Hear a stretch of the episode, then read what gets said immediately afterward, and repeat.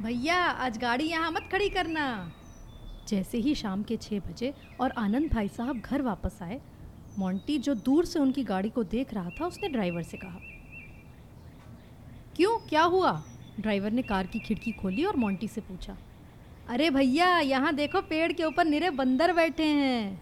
उसने ऊपर की ओर इशारा करके कहा, कार पर कूद फांद करके शीशा वीशा तोड़ देंगे।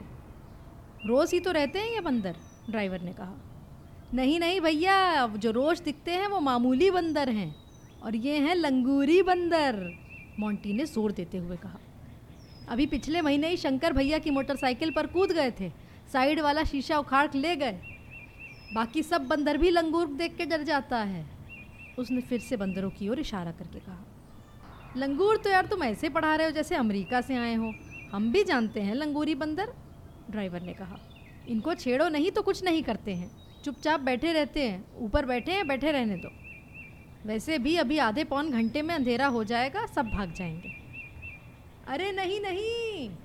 एक और लड़का पता नहीं कहाँ से कूद पड़ा और बीच में बोला, आप लंगूर को गलत समझ रहे हैं, ड्राइवर जी। ये इतनी जल्दी सोने वालों में से नहीं हैं। इनकी बुद्धि बहुत तेज होती है। बैठे बैठे मौका देखते रहते हैं और जो मौका मिला, भक्क से हमला। हाँ यही तो हम भी बता रहे हैं। मोंटी ने कहा, इनकी शक्ल देखिए आप, देखी के डरावने मालूम होते हैं। लड़का बोला, हम तो छत पे बैठे रहते हैं पूरा दिन, वहीं से इनकी हरकतें देखा करते हैं। पूरी पीएचडी हो गई हमारी लंगूरों पे, ये समझ लीजिए। साधारण बंदर उछलता ज़्यादा है, पर नुकसान ज़्यादा नहीं करता है। पर ये लंगूर बड़े चालाक होते हैं। ड्राइवर उन दोनों को बस देख रहा था और उनकी बातों से उसे कोई फ़र्क नहीं पड़ रहा था। एकदम ठीक कह रहे हो, मोंटी ने कहा थोड़े दिन पहले एक बंदर मेरे पीछे पड़ गया था, पर उसने किया कुछ नहीं। हमने एक खेला फेंका और वो बस लेग भाग गया। यही लड़के ने कहा, अगर यहीं लंगूर होता तो तुम्हारा पीछा नहीं करता। तुम्हारे चुपचाप खड़े होने का इंतज़ार करता और फिर हमला बोल देता। इसका मतलब भैया ये हुआ कि मामूली बंदर गाँव वालों की तरह है और लंगूरी शहर वालों की तरह। मोंटी ने अपना एक हाथ कंधे के ऊपर रखा और दोनों ज़ोर से हंस पड़े। अरे क्या हो रहा है बाहर? आनंद भाई साहब ने घर के बाहर आकर पूछा। कुछ नहीं भाई साहब, ये यहीं पास के लड़के हैं, बंदरों के बारे में ज्ञान बांट रहे हैं। उसने ज़ोर से कहा। लड़के थोड़ा पीछे हट गए। कह रहे हैं, गाड़ी कहीं और लगा दो, पेड़ पे खतरनाक लंगूर बैठे हैं। अरे अरे! माया ये सुनकर घर के अंदर से दौड़ते हुए बाहर आई। पेड़ पर दो लंगूर हैं, उन्हें भगाना मत, वो कुछ नहीं करेंगे। उसने कहा और लड़कों ने एक दूसरे को आश्चर्य से देखा। दोपहर में पेड़ पर बहुत सारे बंदर आ गए थे और आँगन में तोड़ फोड़ कर रहे थे। इसलिए रामलाल दो लंगूर लाया है रखवाली के लिए। ये दोनों पालतू हैं और वैसे भी लंगूर को शुभ माना जाता है। उसने बात स्पष्ट कर दी। अब क्या कहते हो भैया? ड्राइवर ने मोंटी से पूछा। गाँव का कौन है? साधारण बंदर या लंगूरी बंदर? उसने गाड़ी से बाहर निकलते हुए हंस कर पूछा और दोनों लड़के अपना समूह लेकर वापस चले गए। भाई साहब, आप चाय लेंगे? माया भी पूछते हुए भाई साहब के साथ घर के अंदर चली गई। यहाँ भी ट्रैफ़िक ठीक ठाक हो जाता है, भाई साहब ने अजय और माया के साथ चाय पीते हुए कहा। मुझे लगता है कि धौलापुरा से काफ़ी लोग शहर जाते हैं रोज़। हाँ भाई साहब, ज़्यादातर लोग शहर में काम करते हैं, इसलिए हाईवे पर भीड़ बढ़ गई है आजकल। अजय ने उन्हें बताया। अरे अरे, देखो हाईवे से याद आया। तुमने मुझे बताया नहीं, तुम्हें शंकर वाला प्रस्ताव मिला है कि नहीं? भाई साहब ने पूछा। अजय ने माया की ओर देखा और माया ने उसे बोलने का इशारा किया। क्या हुआ? भाई साहब को अजय के हाव भाव कुछ अलग लग रहे थे। आ, कुछ नहीं भाई साहब। दरअसल हाँ हाँ मिला था प्रस्ताव। मुझे भी। अजय ने हिचकिचाकर बोला मिला था? और तुमने अब तक इसके बारे में एक शब्द नहीं बोला? भाई साहब थोड़ा हैरान और थोड़ा गुस्से में लग रहे थे। भाई साहब, हम सोच रहे थे। उसने माया की ओर देखा और थोड़ा हिचकिचा कर बोला, ज़मीन देने की क्या ज़रूरत है? क्या ज़रूरत है? भाई साहब भड़क उठे। ज़रूरत तो घर के हर कोने में है, उन्होंने चारों ओर देखते हुए बोला। इस घर की हालत देखो, और ज़रूरत तुमको है अपना रोज़ का जीवन सुधारने की और धौलापुरा छोड़कर बाहर जाने की, भाई साहब ने सख्ती से कहा। हमारी ज़मीन का कौन सा हिस्सा चाहिए हाईवे के लिए उन्हें? उन्होंने पूछा। भाई साहब, हमारे खेतों के ठीक बीचों बीच का हिस्सा। अजय ने भारी मन से कहा, लेकिन भाई साहब को उसकी भावना का कोई अंदाज़ा नहीं हुआ। यह तो काफ़ी अच्छा प्रस्ताव है। तुम इसके लिए हाँ बोल दो और जो पैसे मिले, उसमें से कुछ पैसे लगाकर इस घर की बढ़िया सी मरम्मत करा के इसे किराए पे उठा दो। और तुम अनिल के साथ पुणे शिफ्ट हो जाओ। रही बात बचे हुए खेतों की तो निगरानी के लिए लोगों को रख लो और तुम जब कभी आओ, तब ऊपर से देख लो। भाई साहब के पास अजय और माया के लिए आगे की पूरी योजना तैयार थी। अजय और आनंद के पिता का निधन तभी हो गया था जब ये दोनों स्कूल में थे। इनकी माँ ने ही इन्हें पाला पोसा था। अब से कुछ साल पहले तक वो जीवित थीं और अपने निधन से पहले उन्होंने अपनी पूरी पैतृक संपत्ति दोनों के बीच स्पष्ट रूप से बांट दी थी। बंटवारे के दौरान खेत और त्रिवेदी सदन अजय के नाम किया गया था और शहर के पास की बराबर की संपत्ति भाई साहब के नाम। आनंद भाई साहब ने अपना हिस्सा बहुत पहले बेच दिया था, क्योंकि वह जानते थे कि उन्हें दिल्ली में ही रहना है। इसलिए वो अजय को निष्पक्ष होकर सुझाव दे रहे थे। वो चाहते थे कि अब वो एक बेहतर और अलग जीवन व्यतीत करे, अपने बेटे के साथ रहे और अपने स्वास्थ्य पर ध्यान दे। लेकिन भाई साहब, अजय कुछ कहना चाह रहा था, पर भाई साहब ने उसे फिर टोक दिया। मैं जानता हूँ तुम क्या कहोगे अजय ये जो मैं सलाह तुमको दे रहा हूँ, ये धौलापुरा और खेत के लिए तुम्हारी भावनाएँ समझते हुए दे रहा हूँ। अगर मैं तुम्हारी जगह होता, तब तो सब कुछ बेच देता। उन्होंने कहा और अजय और माया ने चुपचाप एक दूसरे की ओर देखा। भाई साहब, इस घर को ज़्यादा मरम्मत की ज़रूरत नहीं है। बस पेंट घिस गया है। बाकी दीवारें मज़बूत हैं, अजय बोला। पुणे में अनिल और आरती अपने अलग ढंग से रहते हैं। वो वहाँ नौकरी करते हैं और अब शहरी तौर तरीक़ों से घुल मिल गए हैं। हमारे वहाँ जाने से उन्हें अच्छा लगेगा, मैं मानता हूँ। पर हम वहाँ जाके क्या करेंगे? अजय ने अपनी भावनाओं को अलग करके एक नए ढंग से भाई साहब को समझाने की कोशिश की। अनिल किराए पर रहता है? भाई साहब ने पूछा। हाँ भाई साहब, अजय बोला। अनिल लगभग छत्तीस साल का है। अभी उसका परिवार बढ़ रहा है। ऐसे में एक बड़ी रकम तो वो किराए में ही दे देता होगा। भाई, इन बड़े शहरों के किरायों का अंदाज़ा है मुझे। भाई साहब ने कुछ हिसाब लगाते हुए कहा, देखो, यहाँ तो वो कभी आएगा नहीं। तो तुम्हें अगर घर की मरम्मत नहीं करवानी है तो जो पैसे मिले उससे अनिल के लिए पुणे में एक घर खरीद दो। अब अजय ने अपना नया नज़रिया दिया था तो भाई साहब कैसे पीछे रह जाते? भाई साहब, अजय ने सख्ती से कहा, देखिए, हमने अनिल को अच्छे से पढ़ा लिखा दिया है, और अब वो वहाँ अच्छी ज़िंदगी जी रहा है। ये घर ही है जो हम उसे दे सकते हैं, और अगर हमारे बाद वो इसे बेचना चाहेगा तो ये उसकी मर्ज़ी होगी। इस बार भाई साहब चुप रहे। मैं आपकी चिंता को समझता हूँ, लेकिन अभी हम दोनों का स्वास्थ्य अच्छा है और यहाँ धौलापुरा में हमारा काम है और मिलने बैठने वाले लोग हैं। ये सब कुछ छोड़कर एक अलग जगह जाके रहने की हम कल्पना भी नहीं कर सकते, अजय ने कहा। सब कुछ अच्छा कब तक है अजय? भाई साहब ने उससे पूछा।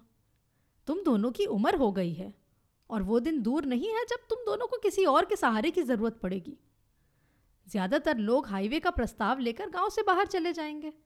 बचेगा कौन यहाँ उठने बैठने वाला?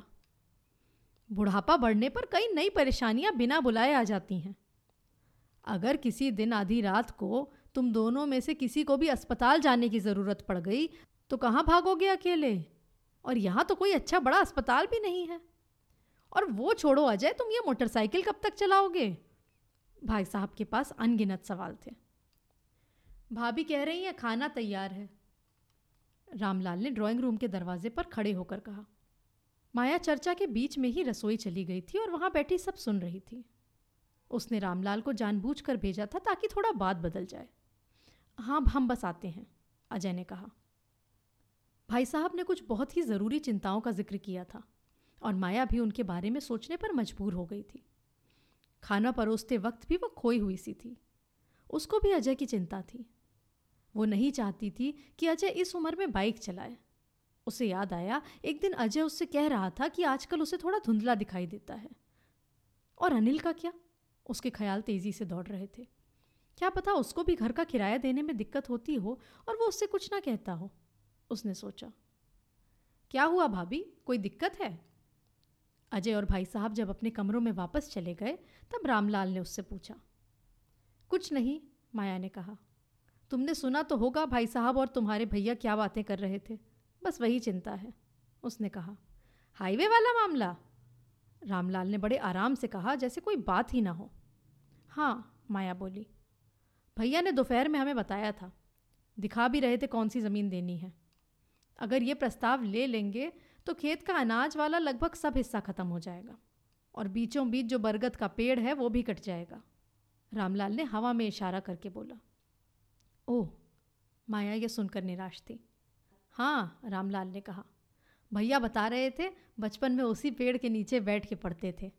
आनंद भाई साहब घर पर बहुत शोर करते थे तो भैया किताब लेकर वहीं चले जाते थे। वो हंस पड़ा। अपने स्वास्थ्य और बाकी बातों की चिंता मत करो भाभी, मैं तुम्हारे साथ हूँ। वो एक छोटे भाई की तरह बोला। माया चुप रही। ज़माना कितना बदल गया है रामलाल, माया ने भावुक होकर कहा। पहले के ज़माने में लोग घर से दूर बहुत कम जाया करते थे। लेकिन अब का समय देखो, सारे बच्चे घर से बाहर चले जाते हैं। ये बात ठीक है कि सब शहर गाँव आपस में जुड़ गए हैं और अब पहले की तरह दूर दूर नहीं रह गए। लेकिन आपस की दूरियाँ कितनी बढ़ गई हैं। हमारे ज़माने में कहा जाता था कि बेटा पैदा करो, क्योंकि लड़कियाँ पराए घर की हैं और विदा हो जाएँगी। पर अब कौन सा लड़का घर पर रहता है? आप सही कह रही हैं भाभी, रामलाल बोला। गाँव में तो खास तौर से कोई नहीं रहना चाहता। अगर गाँव में बेहतर अवसर आएँगे तो लोग क्यों नहीं रहेंगे? माया ने सवाल किया। सभी बड़ी कंपनियाँ शहरों में हैं और लड़के लड़कियाँ सब वहीं काम करना चाहते हैं। पता नहीं ये सब इनमें क्या काम करते हैं, पर इनमें से कोई अगर गाँव में कुछ ऐसा खोले जिससे तरक्की हो सके तो खुद भी यहाँ अपने माता पिता के साथ रह पाएँगे और दूसरों को भी अवसर दे पाएँगे। कितनी ही चीज़ों की ज़रूरत है यहाँ। एक बड़ा अस्पताल तक तो नहीं है। अब मैं क्या ही कहूँ भाभी? रामलाल ने कहा। अनिल एक कोने में रहता है और यहाँ हम दूसरे कोने में। त्योहार में आ गए तो मिल लिए, वरना वो भी नहीं। उसका लड़का भी अभी तक हमें नहीं पहचानता। उसने भारी आवाज़ में कहा। हाँ वहाँ भी लंबे समय के लिए जाना मुश्किल है। रामलाल के पास कहने के लिए कुछ और नहीं था। हम क्या ही करेंगे वहाँ? माया बोली। किसी बिल्डिंग में रहते हैं दोनों और पूरा दिन अपने कंप्यूटर पर काम करते रहते हैं। इन शहरों का जीवन तो मेरी समझ के परे है। इतनी भीड़ भाड़ की जगह, इतना प्रदूषण। अनिल के घर में तो धूप भी बस शाम को थोड़ी देर दिखती है। कहने को बड़ा अपार्टमेंट है, पर ना कोई बागबानी, ना खुद की छत। तो भाभी अचार के लिए आम कहाँ सुखाते हैं? रामलाल को कुछ अलग उत्सुकता थी। तुम कहाँ अचार की बात कर रहे हो, रामलाल? माया ने कहा। आजकल अचार बनाता कौन है? हर चीज़ तो बाहर से आती है। खाना तक तो ठीक से बनाने का समय नहीं है इनके पास, अचार क्या बनाएँगे? वो हंस पड़ी। आजकल बस पैसे का महत्व रह गया है, बाकी कुछ नहीं। बड़े शहरों में रहकर दूसरों के लिए काम करके ये सब खुद को मॉडर्न कहते हैं, आधुनिक। आगे बढ़ गए हैं ये सब, पर हर फ़ायदे में कुछ नुकसान भी होता है। दरअसल बस बड़े शहर के नाम पे ये बहुत कुछ नजरअंदाज कर देते हैं। परिवार और साथ रहने का रिवाज ही खत्म हो गया है। हर आदमी अकेला है। एक छोटी सी चीज़ लाने के लिए घंटों ट्रैफ़िक में फंस के जाते हैं। और खाना कितना शुद्ध है, उसका तो खैर कुछ अता पता नहीं। भाई, नीरज अगर यहाँ रहता तो अपनी गाय का दूध पी सकता था, पर वहाँ जाने कौन से पैकेट का दूध आता है? वो और रामलाल दोनों हंस पड़े। सोचो रामलाल, अगर ऐसा ही चलता रहा तो आगे आने वाली पीढ़ियाँ कितना अकेली हो जाएँगी? भारतवर्ष का मतलब ही था सबका साथ मिलकर रहना, बड़े परिवार, हज़ारों त्योहार।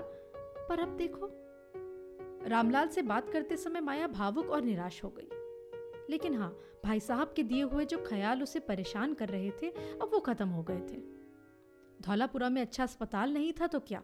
पड़ोस के जिलों में तो था। अजय और वो दोनों बहुत हिम्मती थे।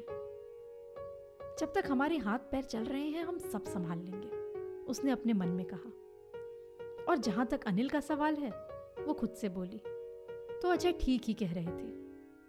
माँ बाप का सबसे बड़ा फ़र्ज़ होता है अपने बच्चों को सही शिक्षा देना और बाकी अनिल खुद संभाल लेगा।